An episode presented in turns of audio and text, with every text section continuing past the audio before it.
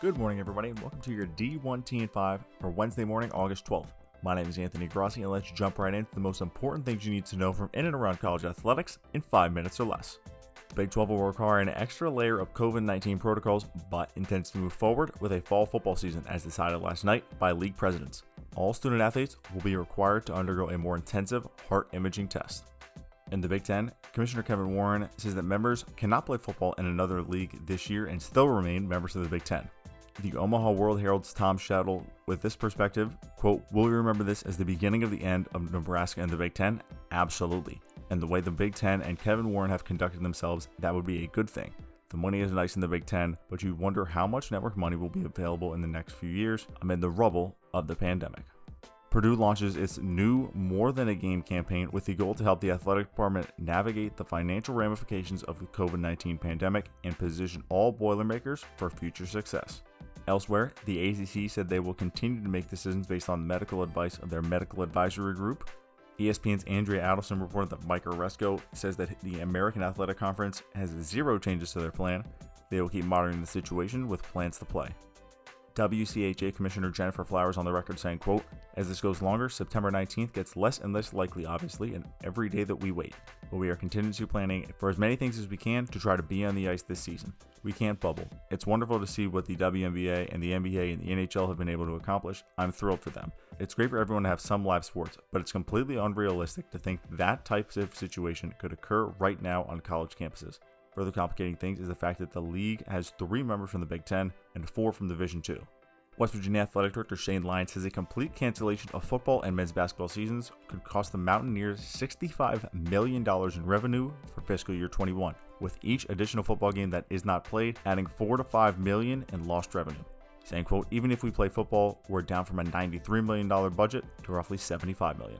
Lyons also notes that despite having just extended his contract with Learfield IMG College eight months ago through 2035 with an annual $7.8 million value, the two sides are looking at it again, hoping to have it resolved by mid September. Additionally, line says there are other options being explored by the Big 12 along the same lines of the $1 billion loan the Pac 12 is considering. On a similar topic, Arizona State Athletic Director Ray Anderson calls the Pac 12's option debt financing further saying ASU has not made a decision on that yet, adding, quote, it potentially is there. It's not a done deal yet by any stretch from my understanding that it's a done deal, but it appears to be a very likely opportunity for the Pac 12 to create some bridge financing or line of credit capacity if we wanted to take advantage of it. Also, Anderson on the potential of other schools reaching out to Sun Devil student athletes given the postponement, quote, to the extent where others think essentially come recruit our players, we would like to say, have at it. We're not going to change what is important to us, which is protecting our student athletes, worried about whether others trying to essentially entice our student athletes away. We think our student athletes will appreciate that we have done what is in their best interest short and long term, and we are going to continue to do that. The San Jose Mercury News' John Mueller sums up the latest letter from hashtag We Are United Student Athletes. Quote, Roast Pac-12 and NCAA Health Prep complained they didn't hear back from Scott after Friday, complained they weren't consulted on the cancellation. Again, real concerns, bad messaging, terrible advice. In light of the league's decision yesterday, the group requests that all student athletes affected get to protect this year's eligibility, continued access to medical treatment, academic support services, and meals for those who decide to stay on campus, input in decisions regarding a spring or fall football season in 2021 or other sports seasons, and they will not be detrimental to student athletes' health, and that any athletic related activity remain optional until uniform health and safety standards are mandated conference wide. It should be noted that some of these concerns have already been addressed by the NCAA.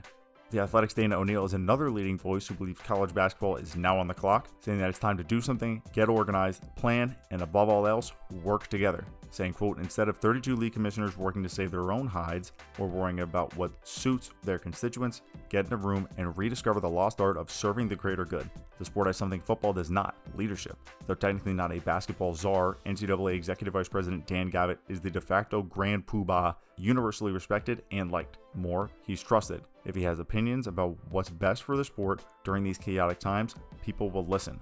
The NABC also just tapped Craig Robinson to be its executive director, held in equal esteem as Gavitt. He has also already proven he's not afraid to think outside the box. Together, the men make a formidable team, one that legitimately has the sport's best interest at heart.